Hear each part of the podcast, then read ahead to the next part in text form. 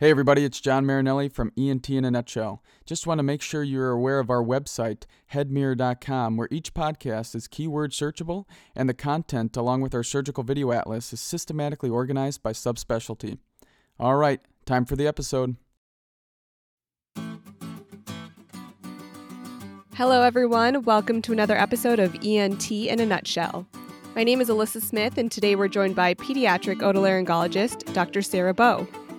Today we'll be discussing sleep disordered breathing in pediatric patients. Thanks for being here, Dr. Bowe. Thanks for having me. So, thinking specifically about symptoms that patients present with, how does a patient with sleep disordered breathing typically present? Sure. So, you know, again, uh, we're often working with our pediatricians. And so, um, as a caveat, I will say probably about half of the patients that I see um, often come in actually with a diagnosis of obstructive sleep apnea because they've been sent for sleep studies already and so they come in with that. Um, but other times they they're coming in more with sleep disordered breathing. Um, and so there's a lot of overlap between these obviously. Um, sleep disordered breathing can really be a wide variety of symptoms, but usually the primary one is snoring. Um, and then it's kind of alterations in the sleep patterns other than that snoring. So whether that be kind of pausing in the breathing or gasping or tossing and turning. Um, many times they may get up during the night. So they've maybe just like never slept through the night, um, which is a common complaint from parents being like, I feel like they should be sleeping through the night and they're still not. Um, and then uh, another thing is, you know, they may be kind of like falling out of bed sometimes they are still wetting the bed even beyond the age that they should be. So they're maybe nine years old and they're still wetting the bed. Um, and sometimes their breathing can just look funny as parents are kind of watching them. Um, and you know i do find that uh, this can be very disruptive to the parents themselves because they're really worried about the breathing in their kids. And then are there any like daytime symptoms that patients can present with yeah. So, you know, certainly um, the disruption in the sleep um, we know that sleep is profoundly important for everybody.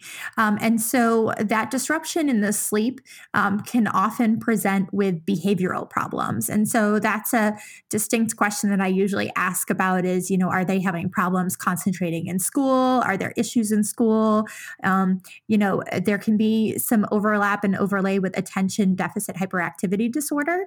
Um, and as well, you know, in kids, it seems to be more that they have hyperactivity than perce- than the same kind of like fatigue or somnolence that adults have. They kind of flip into that reverse.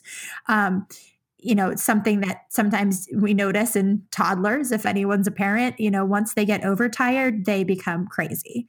Um, so it's kind of that similar pattern that seems to happen in kids. And then they can just have other ENT related symptoms like they're chronic mouth breathers. They've never been able to really breathe through their nose. Um, they may have chronic kind of runny nose or um, other symptoms like kind of allergy related symptoms as well. And then thinking about timing of presentation, can this present, you know, with very young infants and teenagers? What is the timing like? Sure. So, you know, certainly obstructive sleep or sleep disordered breathing or obstructive sleep apnea, I'll kind of probably go back and forth between these a little bit throughout because there's a lot of overlap. But, um, you know, these symptoms can present very early. Usually, if they're presenting very early, it may be for other reasons. So, it's possible that you may have an infant that's having these symptoms, and it could be something like laryngomalacia. They have the floppy larynx that's causing some of that obstruction. Um, but for the for the large majority of kids that we're talking about here with sleep disordered breathing, um, it's usually you know we will see it in kind of two, three, four year old kids, and that's probably probably the the larger chunk of them and then again it starts to traipse off as they get um, in towards school age and older um, and the large for the large majority of this reason, it's due to their tonsils and adenoids. And so again, as we know that these kids are getting infections, getting exposed to things, those tonsils and adenoids are protective in that sense and also swell in that sense. Um, and so sometimes these symptoms really actually present after a bad kind of cold or infection and then may stay that way or may resolve a little bit over time. And how common is this? It is not as common as otitis media, which we talked about on our last podcast. um, but uh, but it still is it can be pretty common. Maybe you know close to one in ten percent of kids will have snoring, um, and then maybe about like one to five percent of kids will have um, obstructive sleep apnea. And so, what is actually happening in the airway that is causing this disordered breathing to occur? Yeah. So, um, you know, there can be some obstructions that are happening at baseline. And so, certainly, if a kid has 100% obstruction of their adenoid, at baseline, they're going to have some nasal obstructive issues at baseline. Um, and then what typically tends to happen, again, you may have kids that have four plus enormous tonsils at baseline. They're already going to have some obstruction. But generally, what happens is that specifically in sleep, our tone goes down a lot. And so that kind of like relaxation in terms of like neuromuscular relaxation causes everything to essentially fall into the airway. Um, and so because of that, even tonsils that maybe don't seem that big on exam might only be more of that two plus nature. So you can see them there, but they're not heading kind of more over or touching in the middle. They still may fall in and block the airway as kids are going off to sleep. And so you mentioned the tonsils as a level of obstruction, but where else can obstruction occur? Yeah. So uh, really, uh, you know, it's kind of it's one of those situations where you can start at the top and work your way down and thinking about it, or vice versa. Um, but there are definitely multiple levels that it can happen at. Um, you know, the tonsils and the adenoids tend to be ones that we talk about more frequently because those tend to be the most common. Um, but there can be obstructions kind of at the base of the tongue in terms of the lingual tonsils, um, as well as even kind of at the supraglottis. So, in terms of kind of where the epiglottis sits, or again, similar to how we talked about laryngomalacia can have some of these same um, presentations in younger infants.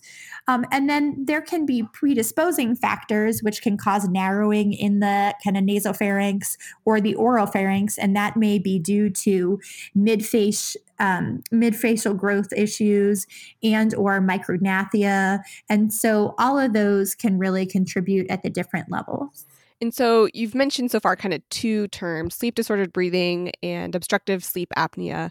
Can you define those for us? Sure. So, you know, sleep disordered breathing is a more kind of catch all term. It is breathing that is disrupted during the time of sleep. Um, and so that can you know, have multiple descriptions as we kind of talked about in terms of pausing, gasping, choking, some of these kind of more broad generic terms. Obstructive sleep apnea requires diagnosis by a formal polysomnography or PSG. Um, and so, in order to have the diagnosis of obstructive sleep apnea in kids, there is a value called the AHI or the apnea hypopnea index. Um, generally speaking, what they're doing is they hook up all the monitors and are able to assess whether or not there's pauses or apneas in the sleep, whether or not there's shallow breathing, in which case the oxygen level drops a certain amount. And then they essentially tally those up over time, average them out over the time of sleep, and then that is how you get the apnea hypopnea index. Um, and so in pediatric population, anything over an apnea hypopnea index of one is considered sleep apnea. And then, generally speaking, we've divided those into mild, moderate, and severe, with an AHI of one to five being mild, kind of five to 10 being moderate, and over 10 being severe. Um, and then another value that we often will look at is also the lowest oxygen saturation throughout the night. And in that case, there's a little bit of like rough values that people use, but generally speaking, if the LSAT is below 80%, so into the 70s, that's also deemed more severe sleep apnea. And so I can imagine that there's other sleep disorders that could be causing some of these symptoms that children can present with. So, what other sleep disorders should be on our differential diagnosis? Yeah, so, you know, certainly uh, there can be a wide range of sleep disorders as well. Uh, you know, one of the biggest things, and particularly in our teenage patients, there can just be their actual sleep hygiene. Um, and so I think that getting a good assessment of the actual sleep process is very helpful. Um, and so, you know, if kids are going to bed at 11 30, 12 o'clock at night and trying to get up at five o'clock in the morning, which are a good handful of my teenage patients, um, you know, they're going to have some sleep disruption. They're going to have some poor attention issues. They're going to have all of that for many other factors other than the fact they might also have some of these sleep disordered breathings but it's very helpful to have some of that history. So you know kind of what's the bedtime routine? You know are they watching tv or on phones right up until the time that they're going to sleep? Are they um, you know are they having coffee Granted, hopefully our two and three year olds are not having coffee, but teenagers like to hang out at Starbucks. Um, so all of these things factor in a little bit into that those that sleep hygiene set. Um, and then there can be other disorders like restless leg syndrome that can also cause kids to toss and turn throughout the night.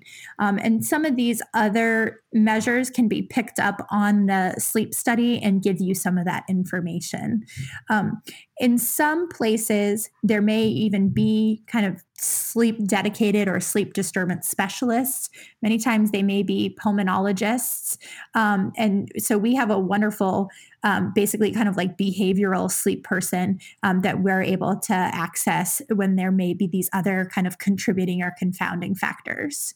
Um, it's been great for us because we worked on creating essentially like a multidisciplinary um, sleep clinic where we have pediatric pulmonology and neurology and ENT, and we kind of bring everybody together to sometimes talk about these situations where we have complex patients that have a lot of overlapping conditions.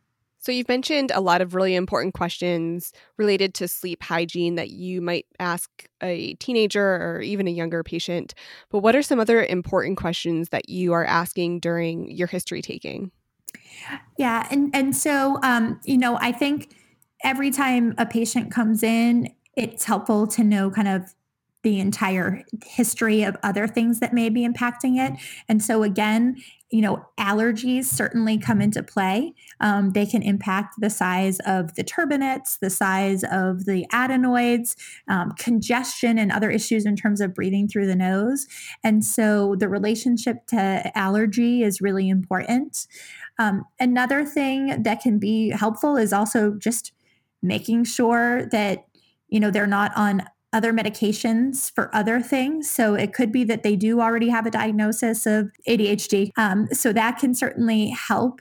Um, you know, maybe are they on stimulants for some other other reason, and so that can be impactful. Maybe some of the sleep disturbances happened with new medications that were started. Uh, another thing is, you know, have they had other surgeries before? You know, maybe they've been somewhere else and they've already had their tonsils and adenoids out, and so that would certainly change a little bit of what you might be thinking in terms of assessment and management. Um, and so, really kind of rounding out some of those other um, history pieces are helpful.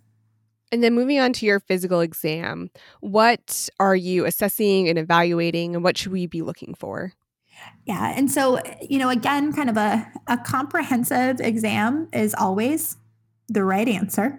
Um, you know, I think in terms of specifically for thinking about kind of sleep disordered breathing um, and obstructive sleep apnea, uh, you know, a good kind of assessment of the kind of facial skeleton in a way to see if there is any of that midfacial growth or midfacial hypoplasia, if there is any micrognathia, um, also kind of like assessing um, in terms of the oral cavity we've talked about the tonsils. Um, you can try to get a general assessment of their tongue, but you know, assessing kind of tongue size and and where that's sitting, other than if it's being impacted by the jaw, is sometimes a little bit difficult. Um, and then certainly overall body habitus is really important. Um, we know that obesity is a big risk factor as well. Um, and so um, having an understanding of the impact of weight is very important too. And so you mentioned that a lot of these patients, or some of these patients, will present already with a sleep study that's been done. But for those patients that haven't had a sleep study, how do you determine who's a good candidate to get one?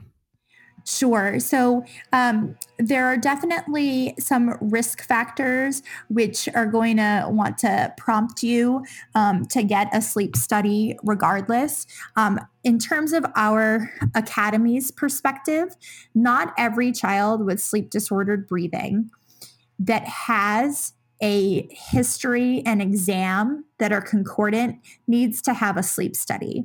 Now, our academy guidelines uh, are a little different than some of the others. So, for instance, the American Academy of Pediatrics basically recommends that like anybody that you're concerned for sleep apnea should get a sleep study um, and so that's why i think a lot of the patients that i have do already come in with sleep studies ordered um, in some capacity but for from our standpoint if you have a story that fits and you look and you've got three floor plus tonsils and it's otherwise healthy kid then that kid probably doesn't need a sleep study. Um, but if you have kids that maybe they just have like one plus tonsils and you know the story sounds like it fits and but it doesn't seem like it quite matches up, then that disconcordance is a reason to consider getting a sleep study.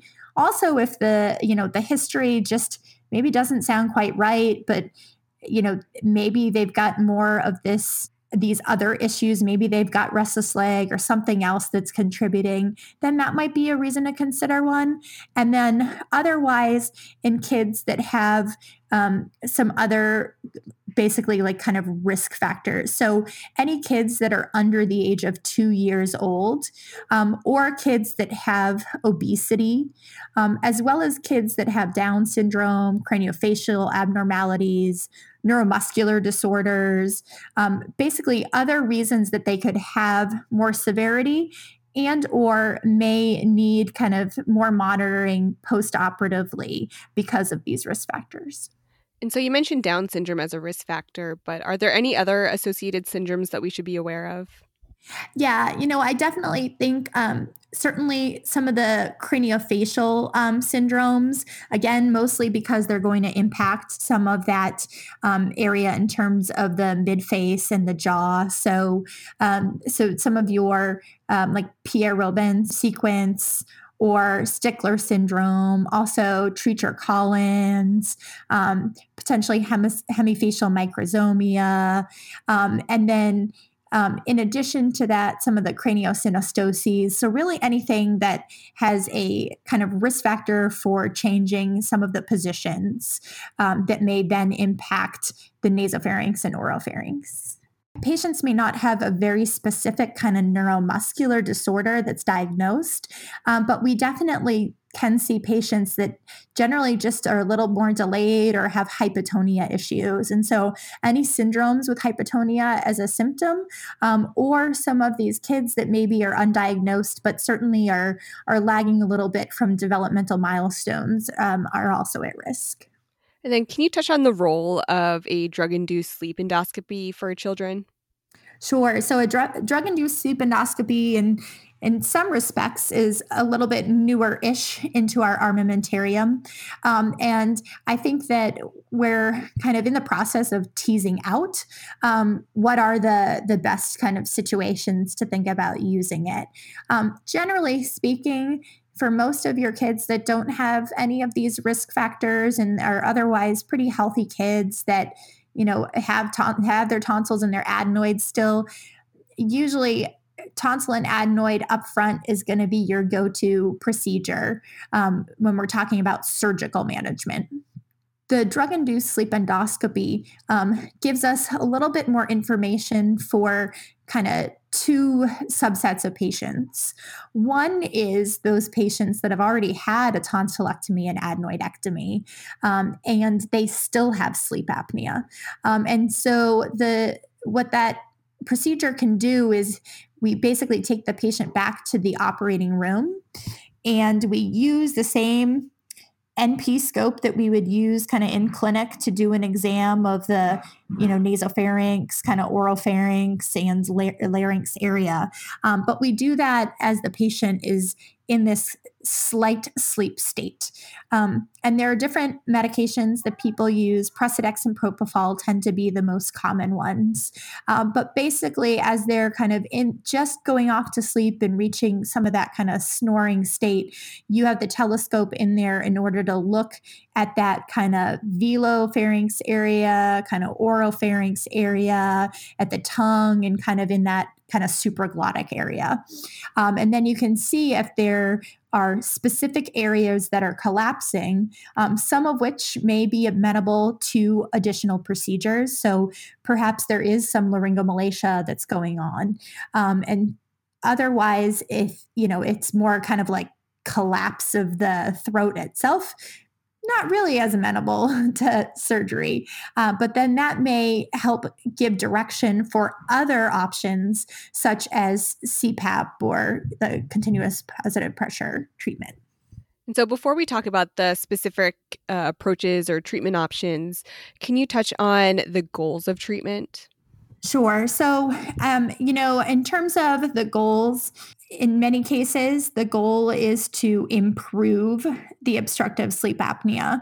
Um, you know, in again, kind of there's kind of the different subsets of patients, but, um, you know, in your otherwise pretty healthy patients that are, you're doing a tonsillectomy and adenoidectomy, ideally, you're trying to improve their symptoms. And when it comes to kids that have more kind of like mild to moderate sleep apnea and their symptoms in terms of their snoring gets better, their sleep is much less disrupted, their behavior maybe improves, and they appear to have improved very much symptomatically, where the parents are you know, kind of relieved that they've finally been able to get some sleep and rest and things have turned around. I if they have had a sleep study, I usually will not get a repeat sleep study. And so um, I will go more off kind of the symptomatic improvement. Um, in terms of the severe sleep apnea and some of those other cases, um, you know, generally you're trying to make them better. Um, ideally, you know, you're trying to get them at least kind of a 50% improvement. Um, again, depending on the severity and the type of child and other risk factors, I may not always also repeat a sleep study with the severe sleep apnea. Um, I talk about that with the parents, kind of give them the options, but um, many times those parents, when the kid has really gotten almost entirely better from their standards, they also will say, "I don't, you know, I don't, I don't think we need to do another one of those." So, um, so really, it's helping to kind of move the move the needle in terms of the symptoms. And so, before we touch on some of these surgical options, can you discuss a little bit about any medical options that are available, if any? Yeah, so um, there have been um, a couple studies um, that have looked at certain kind of medication treatment options. Um, and then always, um, you know, there is just watchful waiting and kind of the test of time, depending on um, the age of the child and the severity. Um, there have been studies where they've watched kids over time, um, where, you know, many of them in the next kind of five to seven months will actually improve and maybe outgrow their sleep apnea when it's more in that kind of mild to moderate range. And so, certainly, watchful waiting can be an option. Um, in terms of uh, there always is kind of the option for um, continuous positive airway pressure CPAP or or bilevel positive airway pressure BiPAP.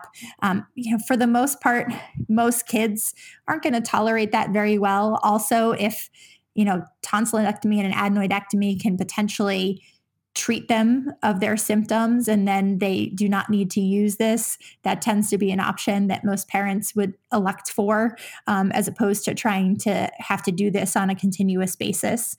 Um, and then in terms of medical options using topical nasal steroids, um, there's been support for that um, to help improvement in kind of more mild to moderate cases.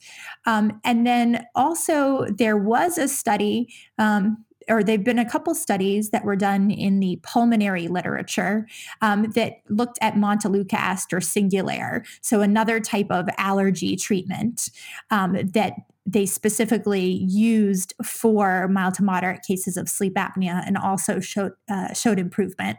Um, and so I know that there is at least a handful of kind of ENTs that had potentially started using the Singulair as well, kind of in their practice.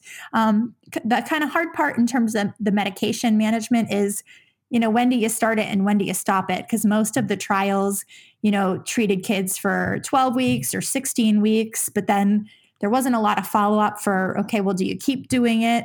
Or do you start it again or stop it? Or what to really do? So that that factor is a little bit nebulous. Um, you know and again this is where some of the background of the patient can be helpful because um, it's possible maybe they have allergies or there's a suspicion that there's allergies and maybe they've just been on an antihistamine or maybe they already have been on a nasal steroid. Um, and so having that history can really impact what are some of the future options that you have.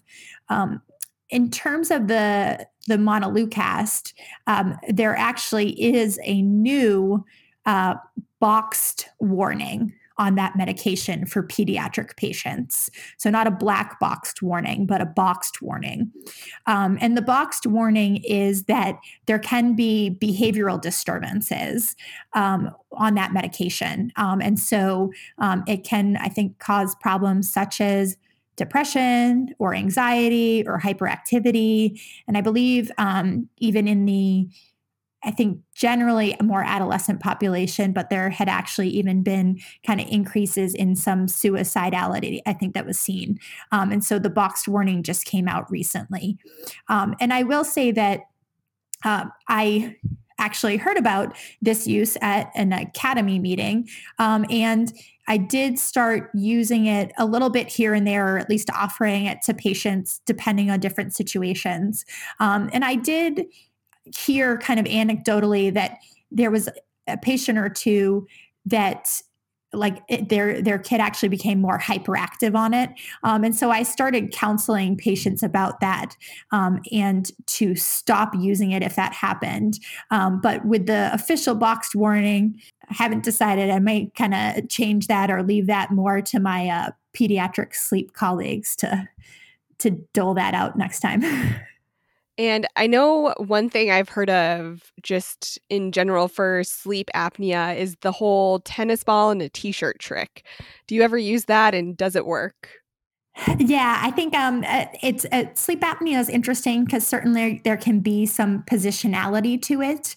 Um, uh, the the I can't say that with the tennis ball and the t-shirt i've heard it so much in the pediatric population. I know i think that there's a fair amount of uh, people in the adult population that um, that the supine position is basically like the only position they really have their sleep apnea. And so if it can get them onto their side it works for them. But i have yet to i guess i could like you know try a golf ball or something more sizable for a kid and suggest that so, thinking about our surgical options, who is a surgical candidate? One thing that I always find, you know, unique is that whether it's ear infections or like sleep disturbance, in many ways, kind of the ear tubes and the T&A is kind of like, oh yeah, that's the most common thing we do. You know, it's this simple thing we do. And honestly, when you compare kind of the decision making to the surgeries, the surgeries may be kind of the more simple things we do, but the decision making on these um, can go so many different directions. Um, and I think that that's because really each child and each family is so unique in terms of what they bring to their, from their past experiences and from the severity of the case and how much the symptoms are affecting the family and do they have allergies or not or what other surgeries they've had. Um, and so all of those things really factor in. Um, you know when it comes to kind of good surgical candidate um, again you know most of the time like maybe 80 85% of the time it's a two, three, four, five, six year old kid that has three or four plus tonsils and a great history. Um, and so those those from a surgical candidacy um, standpoint are are pretty easy to then have the discussion with the family and say, you know, this is an option. More than likely, this is going to get a very good result. Um, it's still something we'll have to check afterwards, but um, you know, particularly if they're severe sleep apnea, then that discussion becomes much easier. Um, it's kind of the mild to moderate sleep apneas that then make it a little bit harder to figure out. Well, you know, what are we looking to try to improve? What are the symptoms? What is everything else that kind of relays into this? Um, and then, and then in terms of kind of all those other risk factor patients that we talked about, whether there's obesity or craniofacial disorders.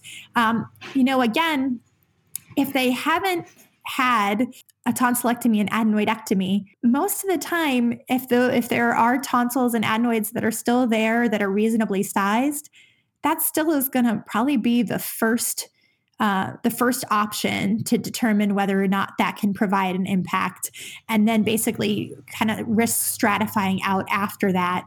Um, and then we didn't talk about this, um, get to this in terms of the DISE specifically um, in the last question. But again, these kind of higher risk populations are another great category of patients to think about DISE. Um, and it may be that more and more um, especially if the tonsils and the adenoids are small, then DISE gets put in upfront for some of these higher risk patients that are then more at risk to continue to have sleep apnea afterwards. And so we know how common adenotonsillectomy is, but what other surgical options are available for patients that don't have obstruction at those levels or have previously had an adenotonsillectomy done?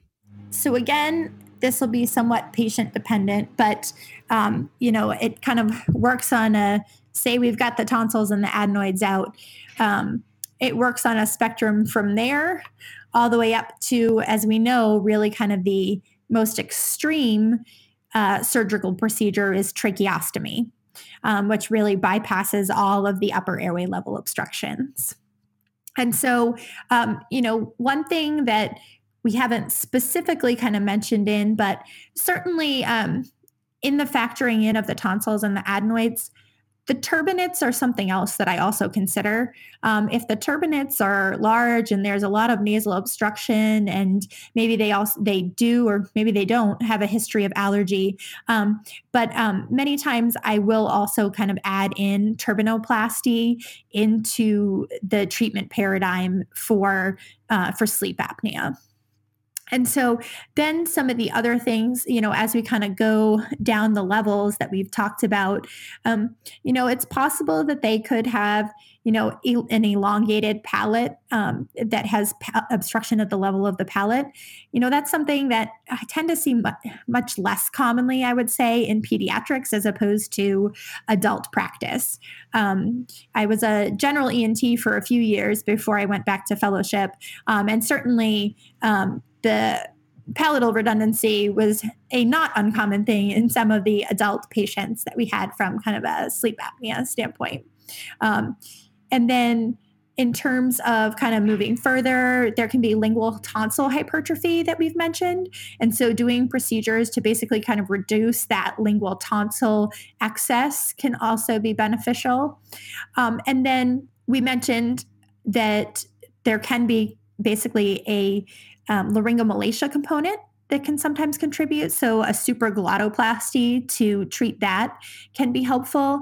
And then, in terms of kind of additional procedures, you know, if there is retrognathia or micrognathia, mandibular distraction type procedures, and then overall um, weight loss in general, you know, whether that be through kind of diet and exercise and those focuses, all the way up to kind of the extreme end of bariatric surgery.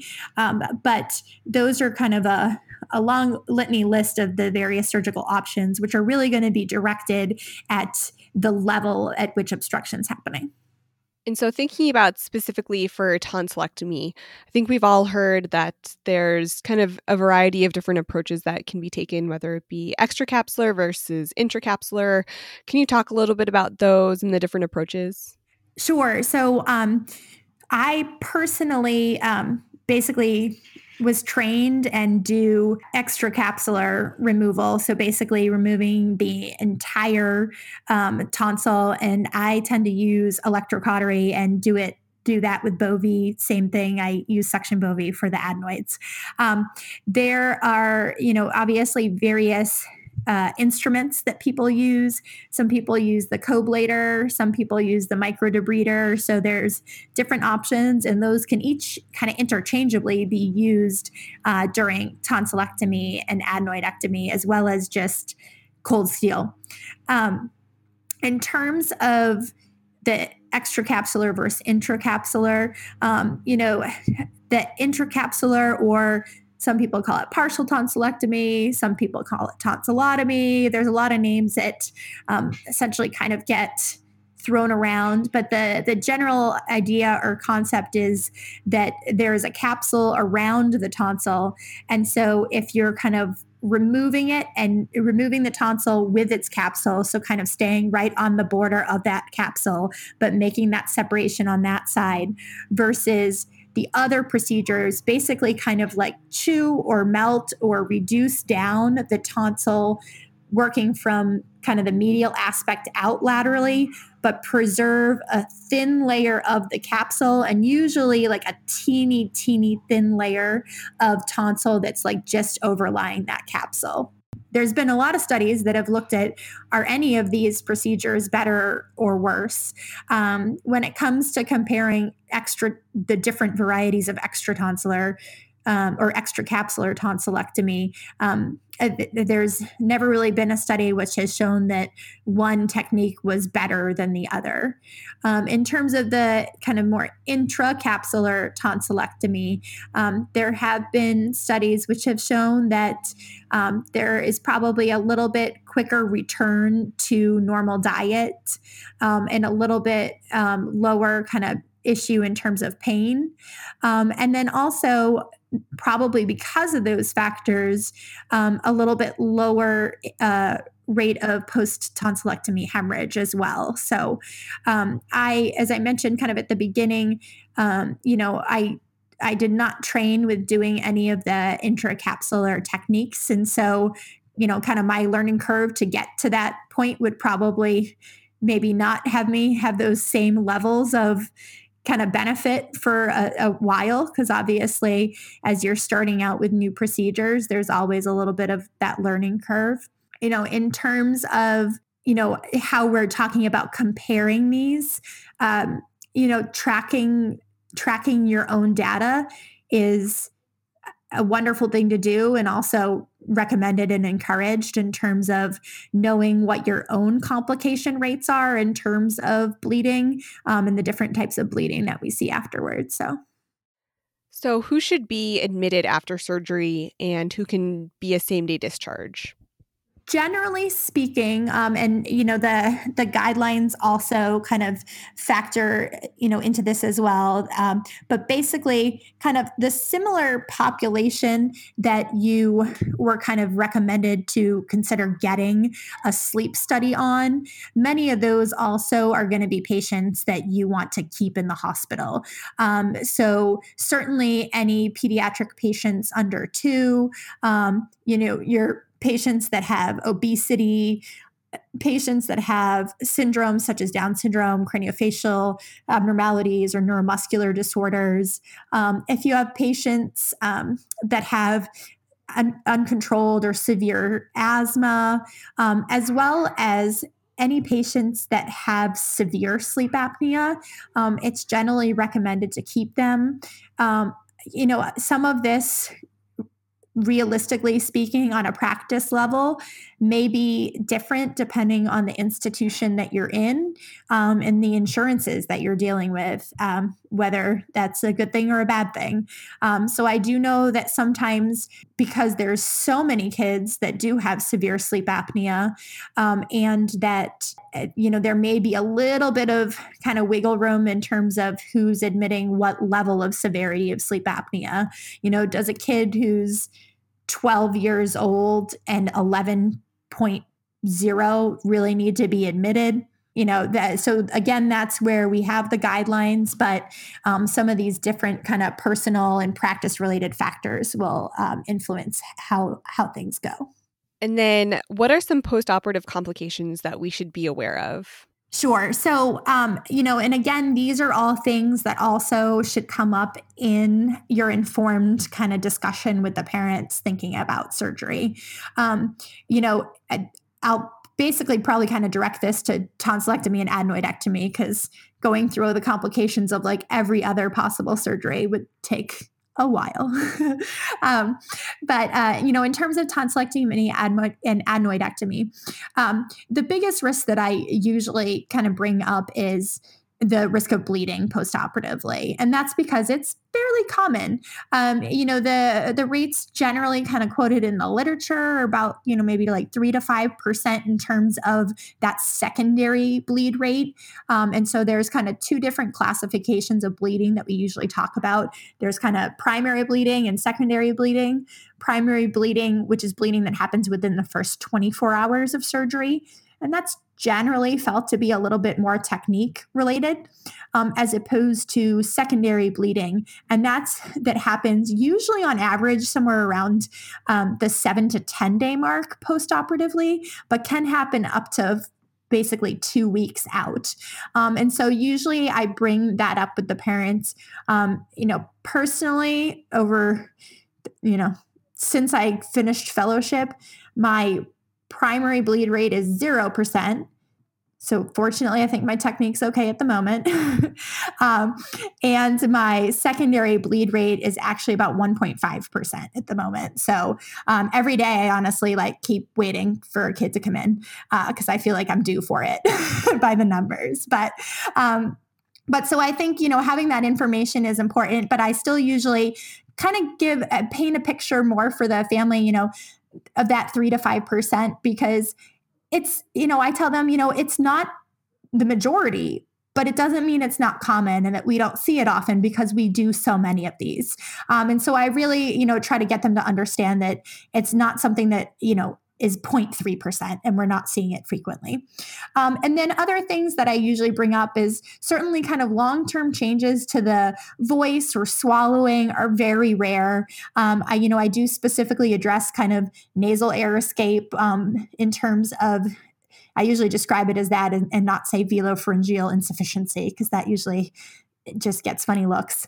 Um, but basically those are very rare. Um, you know I, I usually bring up injury to the teeth the lips and the gums because um, certainly we're going in and out with instruments and those are definitely kind of big important um, complications that can happen. Again not usually common but um, but can be pretty severe um, in terms of the like oral commissure burns that have happened um, to other uh, to other providers. So i usually bring that up and then kind of the for the kids that we're keeping, um, the reason really why we're keeping them is not to make sure they're eating and drinking okay.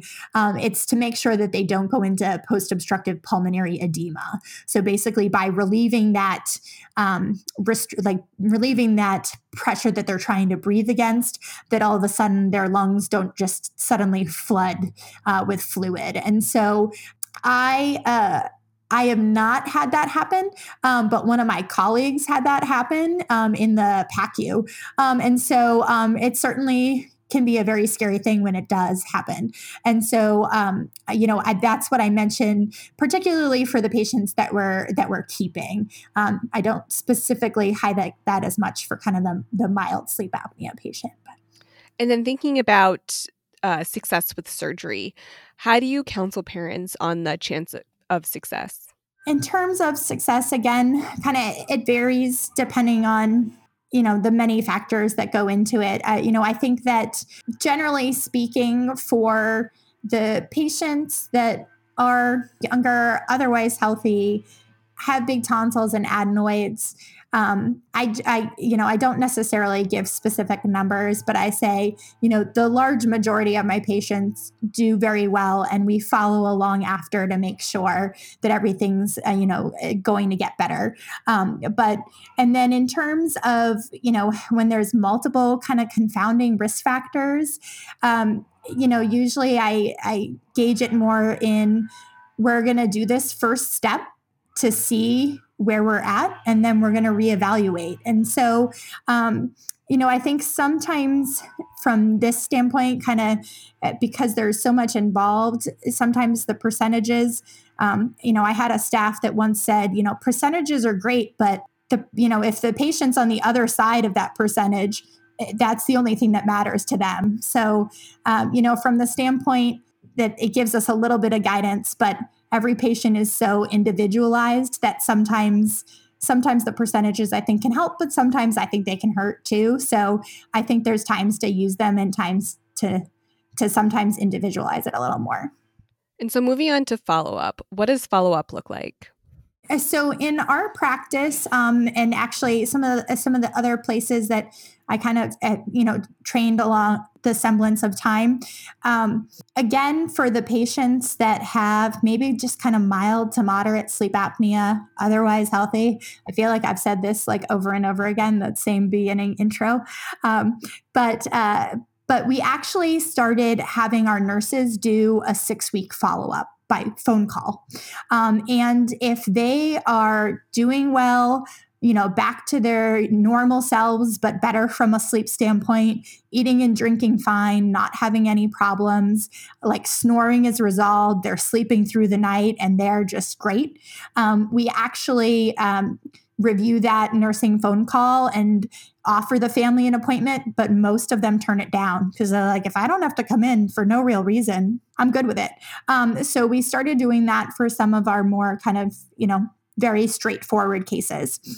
Um, and then otherwise, for um, any of the severe sleep apnea patients or any other risk factor patients, um, usually I'll see them back at six weeks just to kind of touch base, see how things are initially going, um, and then um, usually order a sleep a repeat sleep study around three months, um, and then use that to kind of gauge what next steps will be. And finally, touching a little bit on the natural history of this disorder, what could we expect to happen if no treatment was pursued?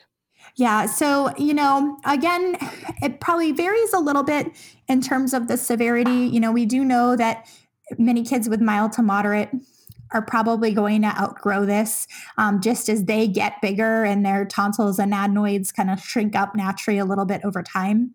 But we do know that there can be, um, you know, severe consequences from a cardiovascular standpoint, especially. We know that there can be pulmonary hypertension, and even in kids that have um, severe sleep apnea, there can there are studies showing that that can have even like a more kind of immediate impact in terms of having hypertension um, in general and even having some kind of pulmonary hypertension type changes. Um, and so, um, you know, over the long course of that, for that to go untreated certainly can then cause kind of ramifications in terms of cardiac function. You know, we also know that again, sleep is just incredibly important for our neurocognitive selves and our behavior.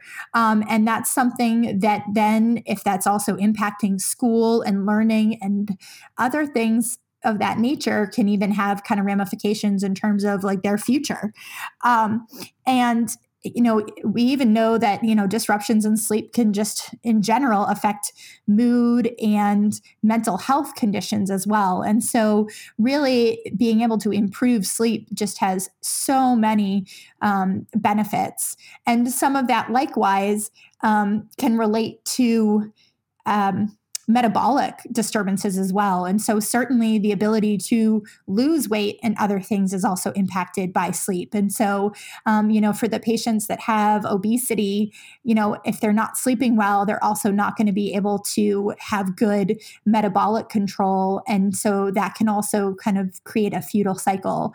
Um, and then, um, kind of on the flip side of, you know, we've been talking about obesity, but, you know, if we go back to that infant that maybe was having some of these obstructive sleep related symptoms to laryngomalacia, um, you know, the bre- breathing issues can um, in those patients sometimes cause increased metabolic needs and so therefore there can be kind of growth failure and other um, other things. And so uh, because of that you know we know that you know helping this can have just broad reaching um, benefits for our patients beyond just parents finally being able to sleep for the first time.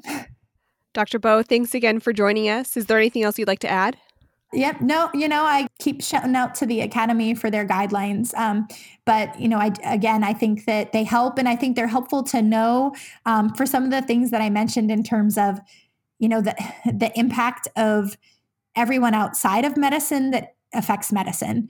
Um, so certainly, um, as you know people are in their different practice settings and dealing with their different insurance companies uh, they're aware of the documents that are put put out by our academy. Um, and ideally those are helping us to be able to take care of patients the, the way we want to.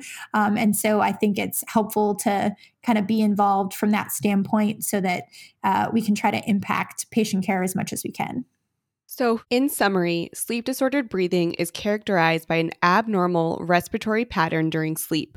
It includes snoring, mouth breathing, and pauses in breathing. On the other hand, obstructive sleep apnea requires a polysomnography for diagnosis. An apnea hypopnea index, or AHI, greater than 1 is diagnostic for obstructive sleep apnea in children. Patients with sleep disordered breathing can present with nighttime symptoms, including snoring, apneic pauses, gasping, restless sleep, frequent arousals throughout the night, and bedwetting, as well as daytime symptoms, including behavioral problems such as hyperactivity or difficulty concentrating. A polysomnography is indicated in patients where there is a discordance between tonsillar size on physical exam and the reported severity of sleep disordered breathing on history. In addition, those patients with specific comorbidities such as obesity, Down syndrome, craniofacial abnormalities, or neuromuscular disorders should also undergo a sleep study. Some non surgical treatment options include CPAP, BiPAP, nasal steroid spray, and montelukast. In general, adenotonsillectomy is the first line surgical treatment for patients meeting criteria for surgery. Post operative inpatient overnight monitoring after tonsillectomy is indicated for patients who are two years or younger or have severe OSA. The most common postoperative complication after adenotonsillectomy is oropharyngeal bleeding.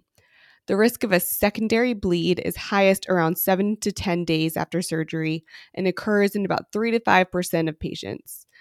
Other complications are more rare but include post obstructive pulmonary edema, long term changes to voice and swallowing, velopharyngeal insufficiency, and intraoperative injury to the teeth, lips, or gums, including oral commissure burns. I'll now move on to the question portion of this podcast. As a reminder, I will ask a question, pause for a few seconds, and then give the answer. The first question is What are the AHI diagnostic criteria for mild, moderate, and severe sleep apnea in children? The AHI diagnostic criteria are different for children compared with adults for obstructive sleep apnea. In children, mild sleep apnea is defined as an AHI greater than 1 but less than or equal to 5.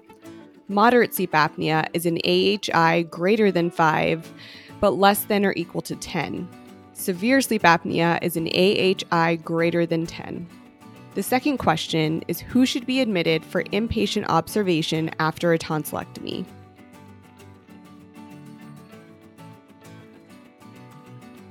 After a tonsillectomy, patients who are at increased risk for developing post obstructive pulmonary edema should be admitted.